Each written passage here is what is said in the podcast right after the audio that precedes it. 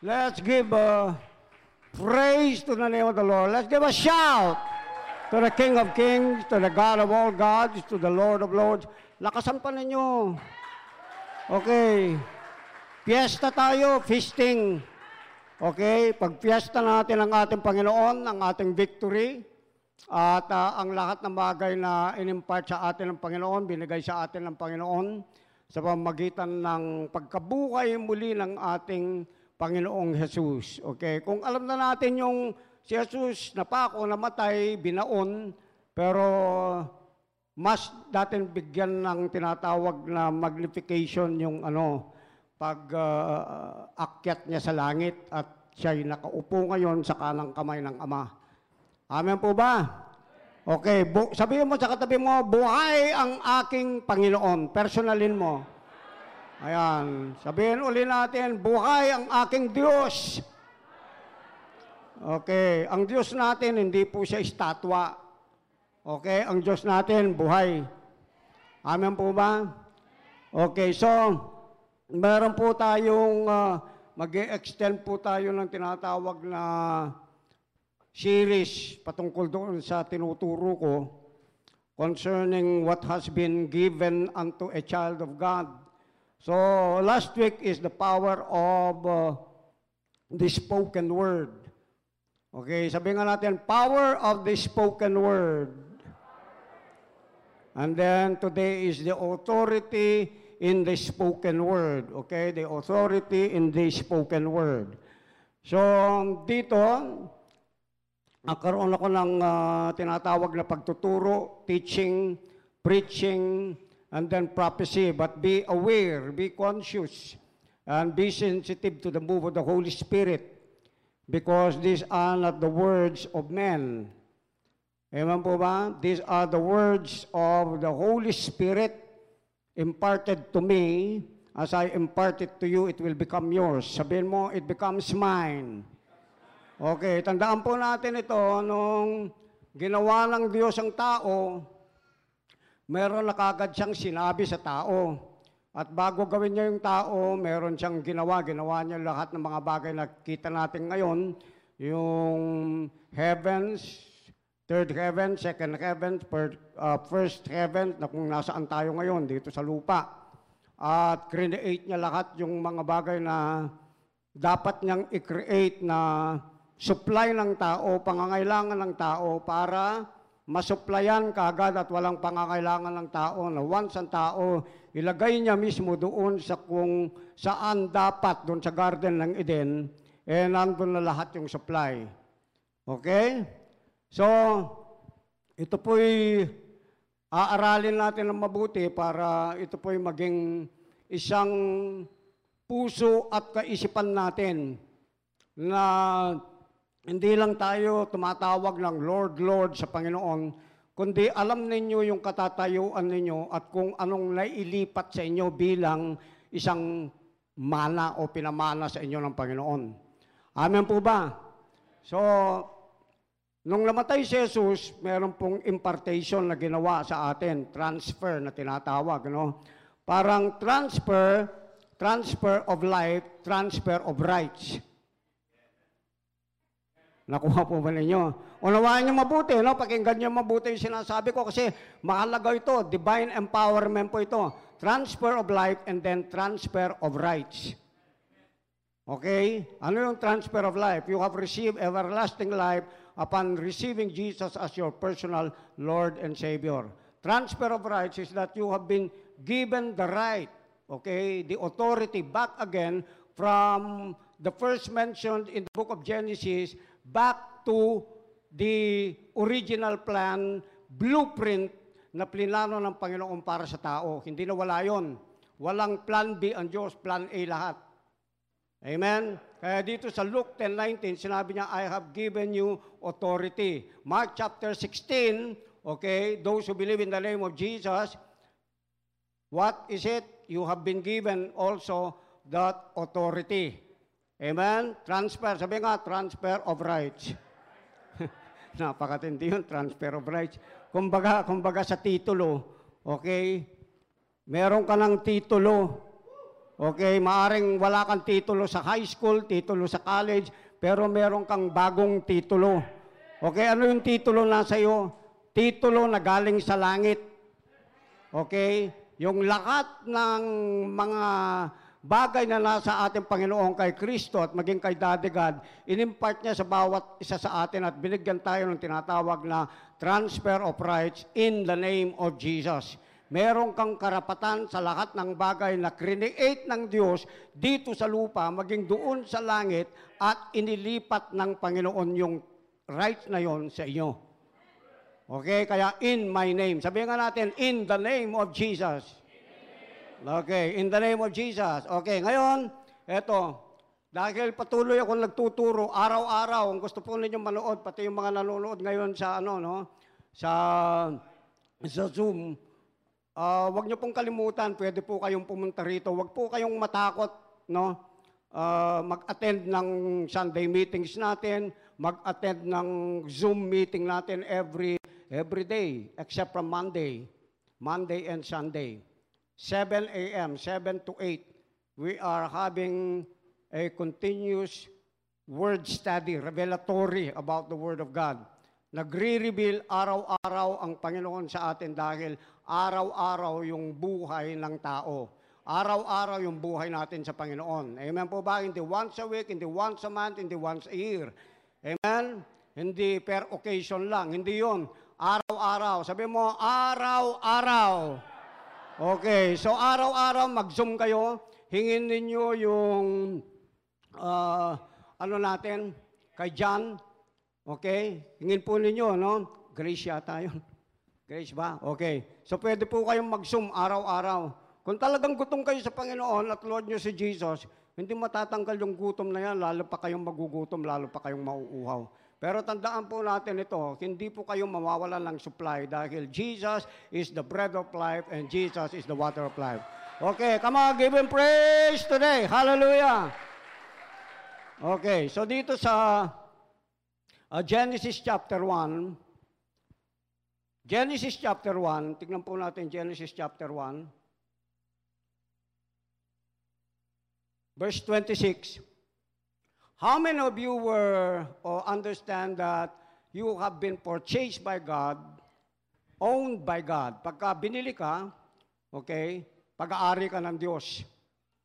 At yun, dahil pag-aari ka ng Panginoon, meron siyang mga bagay na ibinigay sa iyo. Ibinigay niya, ha? ibinigay niya sa inyo, sa bawat isa sa atin. Pero kailangan, it goes with the responsibility. May responsibilidad ka. At dito ituturo ko kung ano yung responsibilidad mo. Amen po ba? Okay. Kasi konektado ka na sa Panginoon, kaya yung lahat ng bagay patungkol doon sa buhay na masagana, buhay na puspos ng kapayapaan at buhay ng isang taong laging victorious araw-araw na hindi nagwo-worry, hindi anxious, okay, ay pwedeng maatim, may kabuhay ng isang tao. Yung buhay masagana araw-araw, pwede mong ikabuhay yun. Amen po ba? Okay, nasa Bible ba yon? Ito. Genesis 1:26 from the ESV translation. Okay, you got ESB translation. Then sabi niya rito, and God said, let us make man in our own image after our likeness. And let them have dominion over the fish of the sea and over the birds of the heavens and over the livestock and over all the earth and over every creeping thing. Ang sabi niya dito, let them have dominion.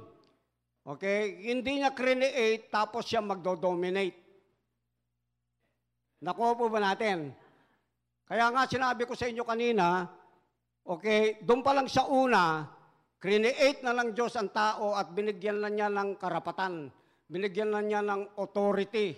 Okay? Authority. Ang ibig sabihin, meron kang karapatan doon sa lakat ng bagay na create ng Diyos para sa iyo at para sa pamilya mo at para doon sa mga taong naghihirap na hindi nila alam kung ano yung gagawin nila sa buhay nila. Sabihin mo, I have been given authority and dominion. Sige, kahit alam mo na, declare mo uli para na-strengthen yan sa buhay mo. So, sino yung may authority? Sabihin mo, ako. Okay, sa pangalan ni? Okay, sa pangalan ni Jesus. Okay po ba yon? Hello? Okay. Then, ang sabi niya rito, verse 27. Ooh. Okay. And God, uh, 27. Saan ba yung 26? 27. God created man in His own image. In the image of God, He created him. Male and female, He created them. Anong itsura mo nung create ka ng Diyos? Okay, yung synonym ng image, hinanap ko para maintindihan ninyo ano yung image, no? Image is alter ego. Your carbon copy. Tanggalin ko daw. O nga pala, no? Lazarus, tanggalin yung bandage. Alala niyo yun? Okay. Lalayo tayo, no? Ibang topic yun eh. Okay. Yung ibig sabihin ng image. Alter ego, carbon, copy. Clone, counterpart, double. So parang kadouble mo ang Panginoon.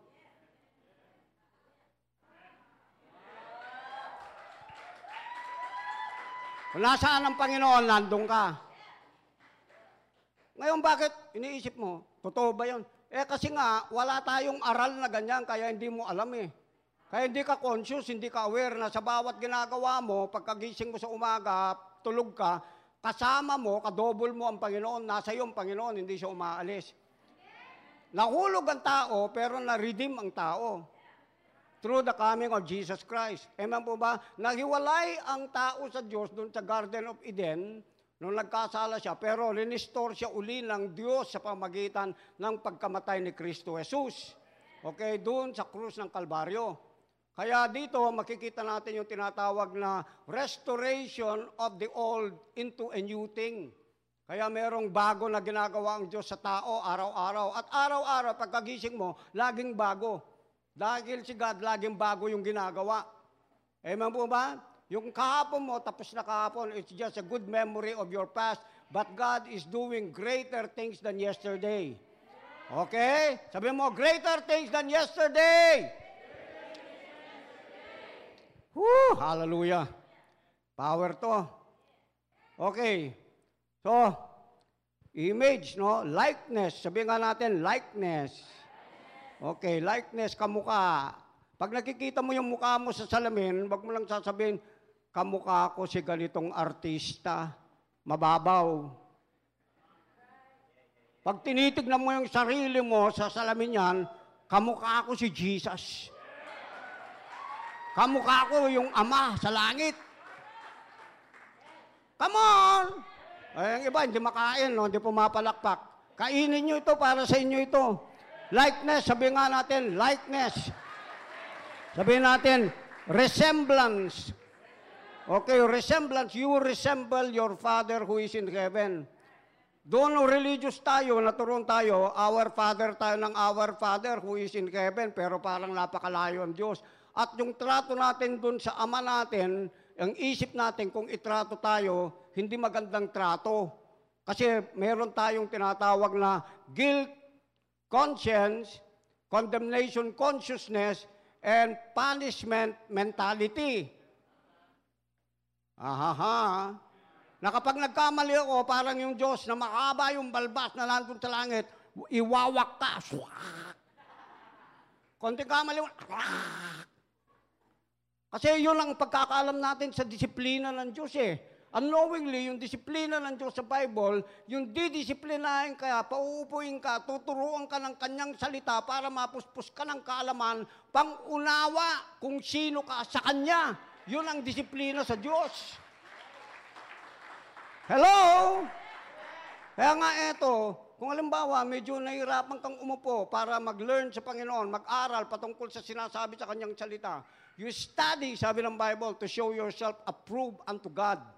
Amen po ba? So ang ibig sabihin, bago mangyari yung mga entrapment ng kaaway, yung lahat ng mga bagay na hinanda ng Diablo laban sa iyo para ma-entrap ka doon, makulog ka doon, tuturuan ka ng Panginoon para hindi ka ma-entrap doon. Kasi pagka na-entrap ka, ang mangyari, makakaramdam ka ng masakit na bagay sa buhay mo, parang pinaparusahan ka ng Diyos, pero hindi pala ang Diyos ang gumawa, ang Diablo. Ang nangyari lang sa atin ay kakulangan ng kaalaman ng salita ng Diyos. Hosea 4.6, ang sabi niya doon, My people are destroyed for lack of knowledge. Amen po ba? Dahil because of lack of knowledge, nauulog ka ng patuloy. Yung mga iba nga, siguro ganito yung guhit ng palad ko. Kasi yun ang naturo sa atin. Eh. Siguro ganito yung horoscope ko. Siguro ganito yung swerte ko. Pasensya na po kayo, medyo bisaya yon, no? Swerte, ganun sinasabi, this is my luck. It's not about luck. It's not about your horoscope. Come on! It's about lack of knowledge of the Word of God. Kaya kapag anak ka ng Diyos, kailangan alam mo yung Biblia mo. May app, Bible app ka. Binabasa mo yung Bible every day para alam mo kung sino ka, paano ginawa ng Diyos ang tao, paano ka naging anak ng Diyos, at kung sino ka ngayon bilang isang anak ng Diyos na nagkaroon ka ng tinatawag na rights and privileges as a child of God. Bakit? Kasi anak ka ng hari yung mga anak ng hari ay magro-rule, magdo-dominate dito sa lupa. Dala-dala nila ang kingdom ng Panginoon. We have a different king. The king that we have within our heart is not the devil, is not Satan, are not demons, but the King of kings and the Lord of lords. Oh, hallelujah. Ayun, resemblance, depiction, portrayal, representation, tayo yun. We represent God. You represent who is God on the earth. You speak like God. You talk like God. You think like God. Amen. You create like God. Yun ang pagkagawa ng tao. Kaya lang, in-small ng in-small, tinuruan ng tinuruan ng Diablo ang mga tao na nandito sa mundo na nakulog, naging biktima ng kasalanan ng tao at nagsisinungaling siya sa bawat mga tao at sinasabi niya, hindi, ito lang yung kaya mong gawin. Hindi, ito lang yung meron ka. Hindi, ganyan ka talaga kasi isinilang kang ganyan, isinilang kang ganito. Hindi ka nag-aral, hindi ka nakatapos ng ganito. Wrong! Sabi mo sa sarili mo, wrong pala yun. Hello? Pag pinag-aralan mo yung salita ng Diyos, tandaan mo. At natuto mong gamitin kung paano sinasabi ng salita ng Diyos, kung paano mo gagamitin yung salita ng Panginoon. Mabubuhay ka ng matiwasay, mabubuhay ka ng maunlad, mabubuhay ka ng puspos ng lahat ng kayamanan na nandito sa lupa. Mapupuspos ka ng kalaman, pangunawa at karunungan, yung tinatawag na wisdom. Amen po ba? At magkakaroon ka ng influence habang nandito ka sa lupa. Binigyan ka ng pangalan ng Diyos para maging influential ka dito sa lupa. Yun ang ibig sabihin ng dominion. Wow! Sabi mo nga, dominionite power! Kailangan, meron kang, alam mo yun, yung random mo. Random mo sa sarili mo, meron kang dominionite power. Hello? Kung di mo alam kung ano yung dominion, tuturuan ko kayo. Umpisan mo muna dun sa aso mo sa bahay. Tawagin mo yung aso mo sa bahay. Pag lumapit sa'yo, ito yung sinasabi ng pastor na dominion sa Genesis. Kasi para maging aware ka lang na meron kang dominion. Naintindihan po ba natin? Okay? Hmm. Okay, ang dami eh. No? Balik na tayo doon. Genesis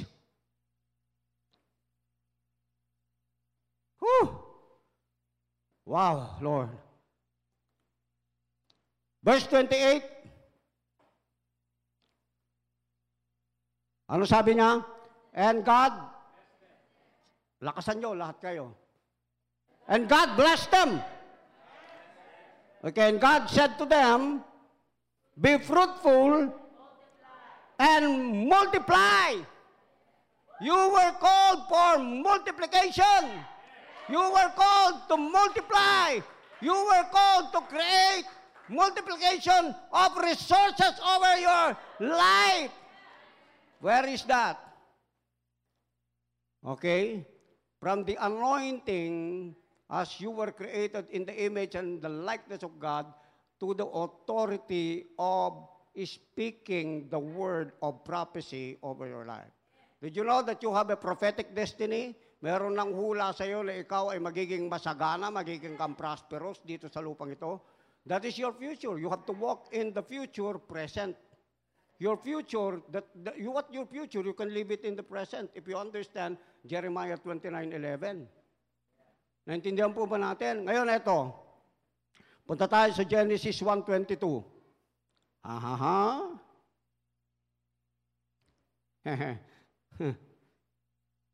Kasi Genesis chapter 1 pa lang, madilim, walang creation, pero anong ginawa ni God? He was focused. He was so focused in the things that he wanted to be created. And that what he has in mind and his heart, he started speaking it. Sabi mo nga, speaking. Sabi mo nga, saying. Ang mali sa atin, dahil nahulog tayo sa kasalanan, meron tayong dating sinful nature. Kaya nga ngayon, meron kang bagong nature kung tumanggap ka sa Panginoon. Hindi na siya sinful nature. Ano yung nature mo ngayon? Divine nature. Walang kasalanan. Dahil binayaran ng Panginoon yung lahat ng kasalanan o yung pagkakasala mo o yung pagiging isang makasalanan na tao once and for all. Ngayon, paano mo sasabihin yun? Hindi, ba't ka pa ako nagkakasala? Eh kasi, ikaw yung tinatawag na walang kasalanan na nakakagawa ng kasalanan kasi nandito ka sa fallen world. Are you with me? Pero yung status mo, under the name of Jesus, yung tinatawag ko kanina, no? na meron kang, meron transfer of right. Yung right mo ngayon, as a child of God, is that you are a person without any sin. But you can commit mistake. Are you with me? You can fall, but you can come unto the name of the Lord and ask forgiveness because you have an advocate with the Father na sinasabi dun sa John chapter 2. Are you with me? First John, okay? Naintindihan po ba natin yon? Nakalapag kinumpisal mo yung kamalian mo, sabi ng Bible, God is just and faithful to forgive you and to cleanse you. Not to cover your sin, but to cleanse you. To cleanse you, eradicate, alisin, hugasan yung kasalanan, yung guilt, consciousness mo, yung condemned na conscience mo. Naintindihan po ba natin? Kaya kailangan alam mo lang yung ginagawa mo, alam mo yung sinasabi ng Bible mo. Kasi yun yung right mo eh. Eman po ba? Yan yung karapatan mo sa Panginoon. Kung hindi mo alam yung karapatan mo, the devil could accuse you and lock you and condemn you and imprison you for the rest of your life. Hindi ka makakapag-advance. Hindi ka makakapag-move. You get stuck. Why? Because you get stuck in your condemnation and your former sin. Wala ka na dun. Okay? Wala ka na dun, dun sa former na kasalanan mo. Ngayon pa lang, I decree, I decree right now, I decree and make a declaration right now that by the blood of Jesus Christ, you have made peace because of the blood of Jesus. I declare, the blood of Jesus has set you free. You are redeemed by the blood of Jesus Christ. You have been reconciled by the blood of Jesus Christ. You have been sanctified by the cleansing of the washing of the Word of God. Sabi mo ngayon, malinis na ako sa pangalan ni Jesus. Sige, confess mo, malinis na ako sa pangalan ni Jesus. Okay? So from having that right, okay, ano ngayon yung restoration na ginagawa ng Panginoon?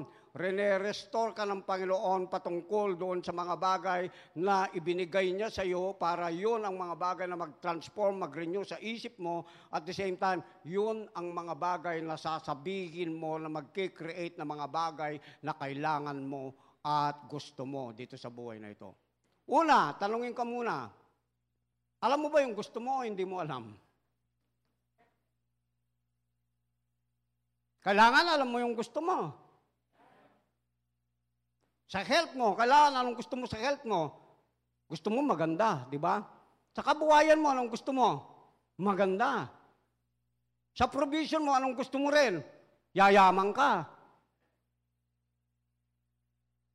But wala, hindi kayo nag-amen, hindi kayo nag-agree. Sinasabi ko, yung gusto ng Diyos para sa iyo eh. Kasi yung gusto ng tao, sasabihin ng tao, okay ka na dyan, mayroon ka ng dalawang sasakyan, mayroon ka ng isang sasakyan, okay ka na dyan. Okay yun, kontento ka. Pero gusto ng Panginoon, anong gusto niya? Hanggat nandito ka, pwede kang mag-create sa pamagitan ng word mo. Pwede kang mag-pray araw-araw. Okay, nasambay sa Bible yon. Kita natin, Genesis, no? All of the seeds were provided. Anong purpose ng seed? What is the purpose of a seed? Multiplication. Sabi mo, the purpose of a seed is to multiply, to add. Tandaan nyo ito, pag nasa Panginoon ka, walang depreciation. Ang, depreci- ang, ang minus lang na gagawin sa'yo ng Panginoon, yung tinatawag na pruning. Ano yung pruning? Tatanggalin niya yung lahat ng mga marumi sa buhay mo, sa gabal sa buhay mo. Yun ang minus sa Diyos. Pero lahat ng bagay na maganda, lahat is multiplication and addition. Kaya Genesis pa lang, kita mo na yung blueprint mo eh. Ano yung blueprint mo? To multiply, to have dominion, to have authority, to increase, to create. Sabi yung mga to create. Woo! Pastor! Hindi ka ba new age, pastor? Alam po ninyo, ito nga problema natin eh. The church, okay, has lessened their authority by believing the wrong thing half-truth. It's not the fullness of the truth. Kung bakit yung New Age kinukuha itong mga bagay na ito, tapos dinideny nila ang Diyos. Hindi man sila naniniwala sa Diyos. Pero bakit? Umaasenso sila because they took what they have to believe in the Bible and apply it, which is the Word of God. Kasama lahat kasi ng tao dyan, kahit sinong tao, basta't naintindihan nila yung prinsipyo, they can operate in the fullness of how God wanted them to prosper. Palakpakan natin ang Panginoon. Okay. Asan na tayo? 22. And God blessed them Genesis 1.22, And God blessed them. Sabihin nga, God blessed me always. Okay, take mo yung Genesis, ha? From Genesis, kasama ka doon. Lahat ng mga tao. Ano sabi ng Bible? And God blessed them saying, sabihin nga natin, and God blessed them saying. Sabi mo saying. Sabi mo, ulitin mo, saying.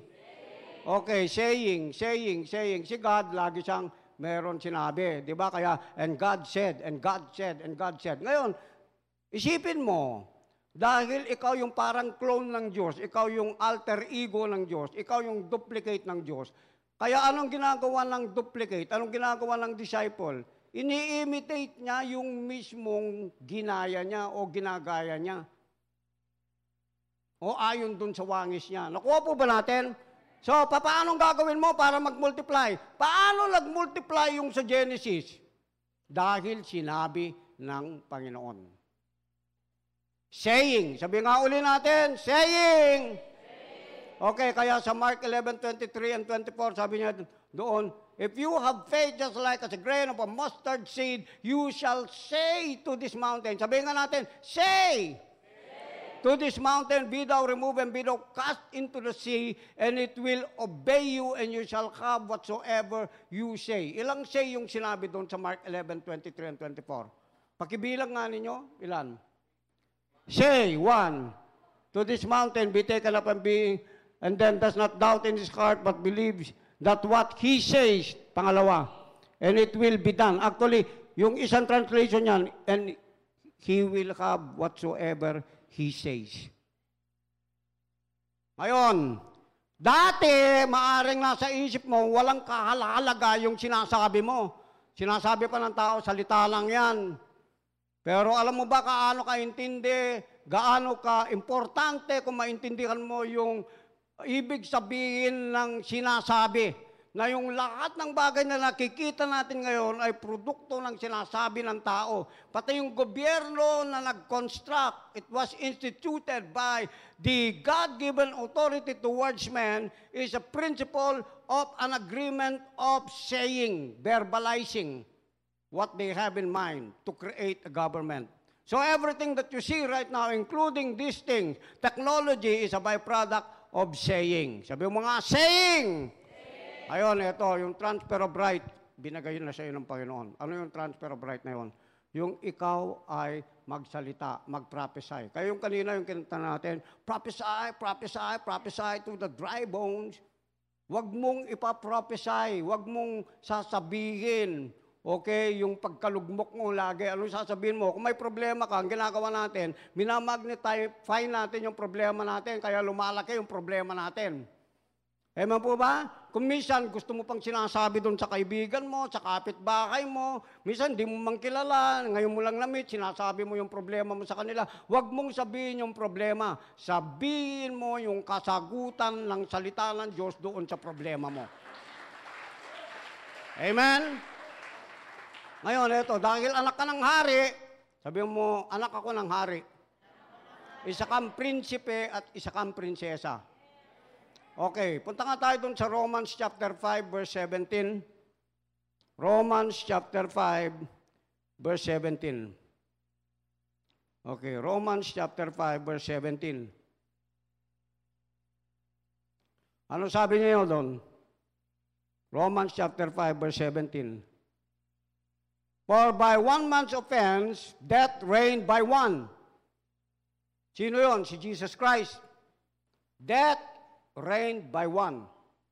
Okay? Ang ibig sabihin, tinalo niya ang kamatayan. Wala nang pinakamatindi na i-encounter o may encounter ng tao kundi yung last na tinatawag na kamatayan. Pero kahit kamatayan pa yan, tinalo ng ating Panginoong Jesus yan nung nabuhay siya doon sa krus ng Kalbaryo by His resurrection power. Hindi pa siya namatay, binuhay na niya si Lazarus eh. Hindi pa siya namatay, pumunta siya doon sa krus para i-prove niya kung siya yung resurrection. Okay? Anong ginawa niya? Binuhay niya yung anak ni Jairus. Sa Old Testament pa lang, binuhay ng mga propeta yung mga dating patay. Pati yung mga anak ng widow, binuhay na ni Elisha. Paano hindi mo sasabihin na si God meron siyang ability na bumuhay ng isang taong naghihingalo? Okay, ang inyong lingkod na lang, okay? Tinira ako ng COVID. Dati gulay na gulay ako, binubuhat na lang ako. Okay, yung boses ko, nagmistulang parang pipit. Sabi ng Diablo, patay ka ng bata ka. Anong patay akong bata ko? May resurrection power ako, ninano ka, sabi ko. The Spirit that raised Jesus Christ from the dead is the same Spirit that quickens my mortal body. Amen? Eto, nabuhay uli ako. Lumalakas ng palakas ng palakas. Tumitindi ng tumitindi ng tumitindi. Amen po ba? Why? Romans 8 to says, For the law of the Spirit of life in Christ Jesus has set me free from the law of sin and death. Mas matindi, mas makapangyarihan yung buhay na nasa sa iyo sapagkat yun ang buhay ni Kristo. Palapakan natin ang Panginoon. Hallelujah! Kasi eto, uh, ano sabi niya? Grace Romans 5.17 Grace, for if because of one man's trespass death reigned through that one man, much more will those who receive the abundance of grace. Sabi mo nga, abundance of grace. Ay, yung abundance of grace, wala ka nang kulang doon. Abundant na nga ng grasya eh.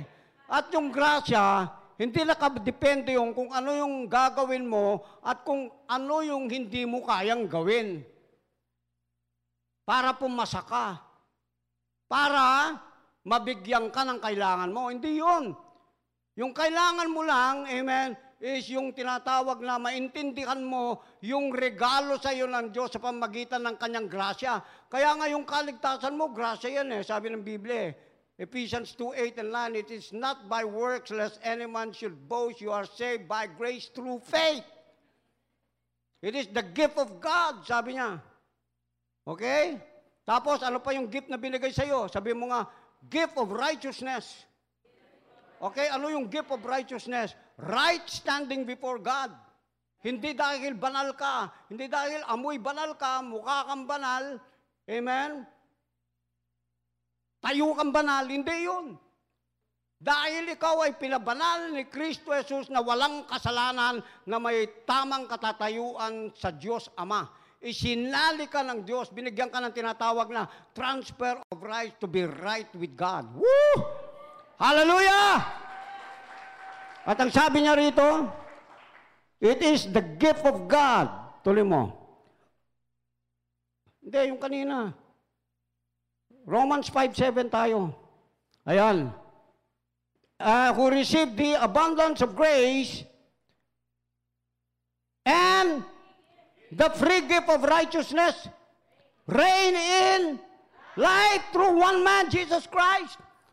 Ikaw ngayon ay mabubuhay.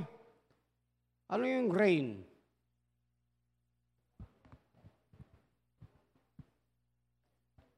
Reign is that you will begin to triumph. You will begin to become, to have what we call a victorious mind in every circumstance, in every problem over your life. You will overcome it. You will reign over it. At yung tawag dito yung reign, okay? Ikaw ay parang nakaupo sa trono kasama mo si Jesus. Ikaw ay maghahari. Sabi nga, ako ay maghahari dito sa lupa. You will reign in this life. Now, the gift of righteousness that you have received, hindi po nagdi-depreciate yan dahil gift eh. And then at the same time, you are not also go, growing in the gift of righteousness. The gift of righteousness that you have received is always the supply of the abundance of God's gift towards you. Kaya meron ka laging tinatawag na right standing because of the blood of Jesus. All times, kahit nahulog ka, all time, yung gift of righteousness mo, hindi nawawala yun. Nasa iyo kung paano ka lalapit sa Diyos. Kaya yung lahat ng mga namamali, nagkakasala, halimbawa nahulog ka, yung kasalanan kasi ang ibig sabihin na missing the mark. Meron ka maaring na-disobey, na-disobey mo yung Word of God, na-disobey mo yung Holy Spirit, pero you could go directly to the Father in which Jesus is the advocate. Sabihin mo nga, meron pala akong attorney. At sino yung attorney mo? Christ Jesus is your attorney. And Christ Jesus can never fail kasi bakit? Doon sa kaligitnaan ng korte ng Diyos, doon sa tinatawag na throne of grace, kapag nagkasala ka at ina-accuse ka ng kalaban, sasabihin ni Jesus, Daddy God, namatay ako para kay John, namatay ako para kay Awi, namatay ako para kay Donnie, at yung lahat mismo ng kasalanan niya ay binayaran ko, hinugasan ko sa pamamagitan ng aking dugo. So therefore, wala nang kasalanan yan. Acquitted na yan sa ustisya ng langit. Sasabihin nung father nun, okay, nakuha po ba natin? Amen po ba? Okay? Wow. So nasaan na tayo? Sabi nga natin, and God blessed them saying, Be fruitful and multiply. Okay, dalawa, be fruitful kasi dati ginagamit lang yan sa tao. O sabi ng Genesis, magpakarami kayo ha. Ang sinasabi naman, yung pagpakarami ng anak, hindi lang yung magpakarami ka ng anak. Okay, yung lahat ng bagay na gusto mo dito sa lupa, amen, you have the power to increase it over your life. How does that happen? Do you have, meron ka bang ano, meron ka bang vision, meron ka bang creativity, meron ka bang talent, meron ka bang gift, meron ka bang mga bagay na alam mo, uh, andyan sa iyo. Alam mo ba na ikaw, nung tinanggap mo si Jesus, yung anointing pumasok sa iyo? Did you, did you know that you are anointed? Sabihin mo uli, okay, I am anointed for multiplication and increase. Sabihin mo, I am anointed for fruitfulness. Sabihin mo yon. Sige, ngayon, sabihin mo, confess mo, declare mo, saying, sabihin mo, saying. Okay, say it. Say it with your mouth. Claim it. Kasi gusto ko kayong masanay na nagsasalita ng salita ng Diyos. Gusto ko kayong masanay na ginagaya ang mismong pag-create ng Diyos. That is our Father. Naging father lang tayo, okay, naging anak tayo ng demonyo Kaya yung lumalabas sa bibig natin, puro kasinungalingan ng demonyo sa atin. Pinapaniwalaan natin at yun yung sinasabi natin. Ay, mahirap lang kasi ako. Ay, hindi kasi ako nag-aral. Ay, kasi wala na akong pag-asa. Ay, kasi hindi ko katulad sina. Mayaman yung mga magulang yan eh. Ay, mga ganyan eh. Kaya influensyado yung mga yan. That's the lie of the devil. I said, that's the lie of the devil.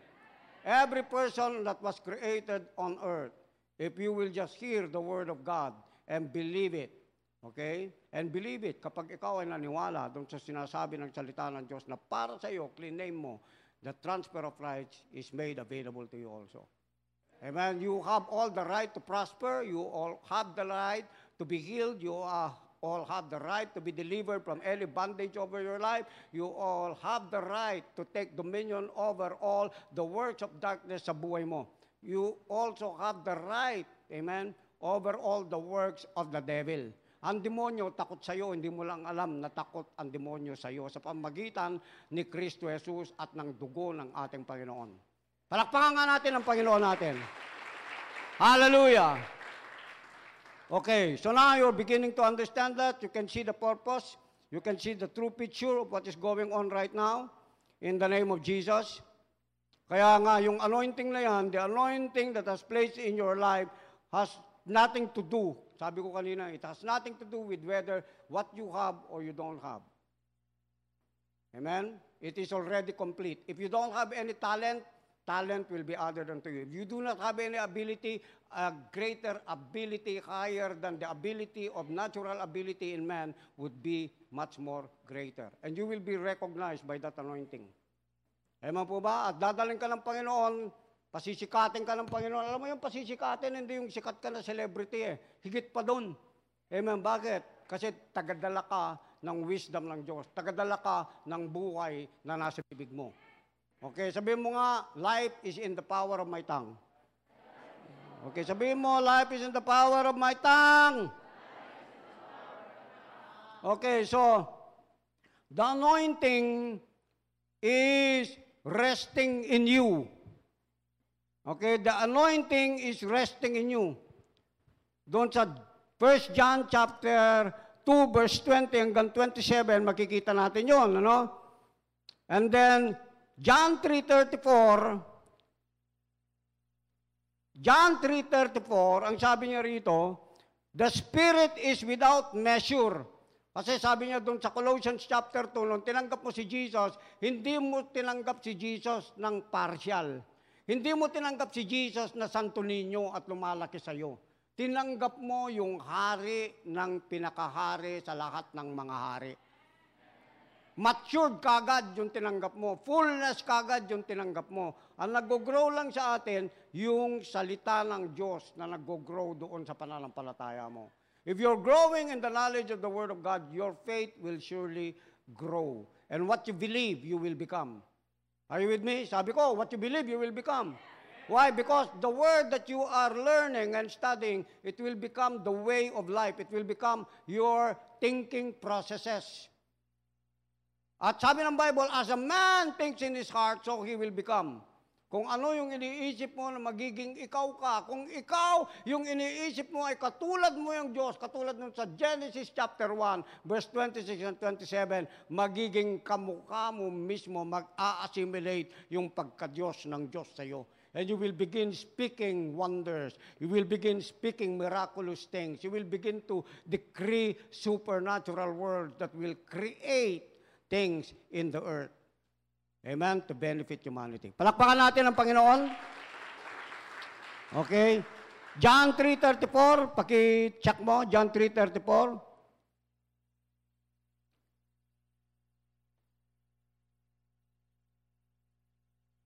Oh, nakita po natin. Whoever keeps his commandments abide in God and God in him, and by this we know that He abides in us and by the Spirit whom He has given us. Yung isang translation dyan, sabi niya, the Spirit is without measure. Okay? Yung John chapter 1 verse 16. Okay, last na ito. So the anointing is our kingdom technology. The anointing is your kingdom technology. It has the ability to create and recreate things. Ano ba yung sira sa buhay mo? Ano ba yung nawasak sa buhay mo? Meron ka bang bankruptcy sa buhay mo? Meron ka bang broken relationship sa buhay mo? The anointing has the ability to restore back whatever has been lost. Ulitin ko, the anointing that is in you. Okay? Wala sa langit, nasa iyo. Kaya yung, yung sabi kanina, yung, kung babasahin nyo yung Ezekiel 37, okay? Inilipat sa iyo yung transfer ng prophecy, ng speaking, ng saying. Kaya sabi ng Panginoon doon sa Ezekiel 37, What do you see? Ang nakikita ko mga buto. Sabi niya doon.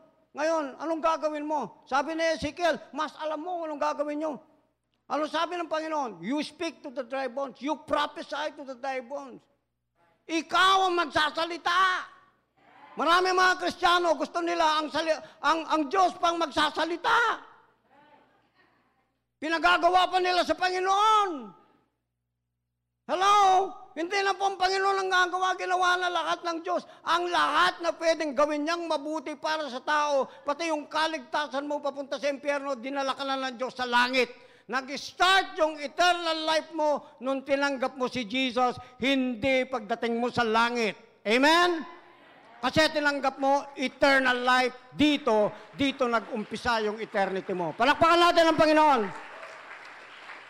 Okay, where are we? According to this. But the anointing that you receive from Him abides in you. Sabi mo nga, abides in me. Nananatili. Sabi mo sa Tagalog, nananatili. Okay, and you have no need that anyone should teach you, but as His anointing teaches you about everything, and is true, and is no lie. Totoo siya, hindi siya nagsisinungaling. Just as it has taught you, abide in Him. Tandaan natin ito, kung yung tao walang Kristo Jesus, huwag kang hihingi ng counsel sa Kanya. Humingi ka ng counsel, yun ang ibig niya sabihin. Magpaturo ka doon sa mga kapatid mo, takapagturo ng salita ng Diyos na anointed din. Amen? Palakpakan natin ang Panginoon. So let me speak these things to you today. I decree that whatever has been spoken in the Word of God, I decree unto you that you will multiply in your resources. I decree that you will multiply in your business. You will multiply a good relationship. You will multiply your influence in the earth. I decree and declare, according to the word of the Lord, that as you obey the commandments of God of being fruitful and multiply. Yung commandment of God is to be fruitful and to be multiply. Amen, is to multiply. That wherever you go, blessing shall come and overtake you. Surely goodness and mercy will follow you all the rest of your life. That you will be blessed in and going out of the city, blessed in going out of the country. That everything that your hands finds to do will prosper. I decree and declare that you will be the head and not the tail. You will be above and not beneath. I decree and declare that the Lord, who is your shepherd, will lead you into green pastures, that even in the presence of your enemies, you will not fear no evil, for he is with you. Remember that. A thousand may fall at your right hand and ten thousand at your left hand, but it will not come near your dwelling place, because the, the Lord God is your high tower and your deliverer. He will even put your his angels, okay? His angels, you have angelic ministers to minister to every heir of salvation. Tayo ay tagapagmana ng Diyos at equip tayo sa lahat ng mga mabubuting bagay, spirit, soul, and body. Wala kang kailangan. The Lord is your shepherd, we shall not want. Amen. Palakpakan natin ang Panginoon. Father, thank you for this day.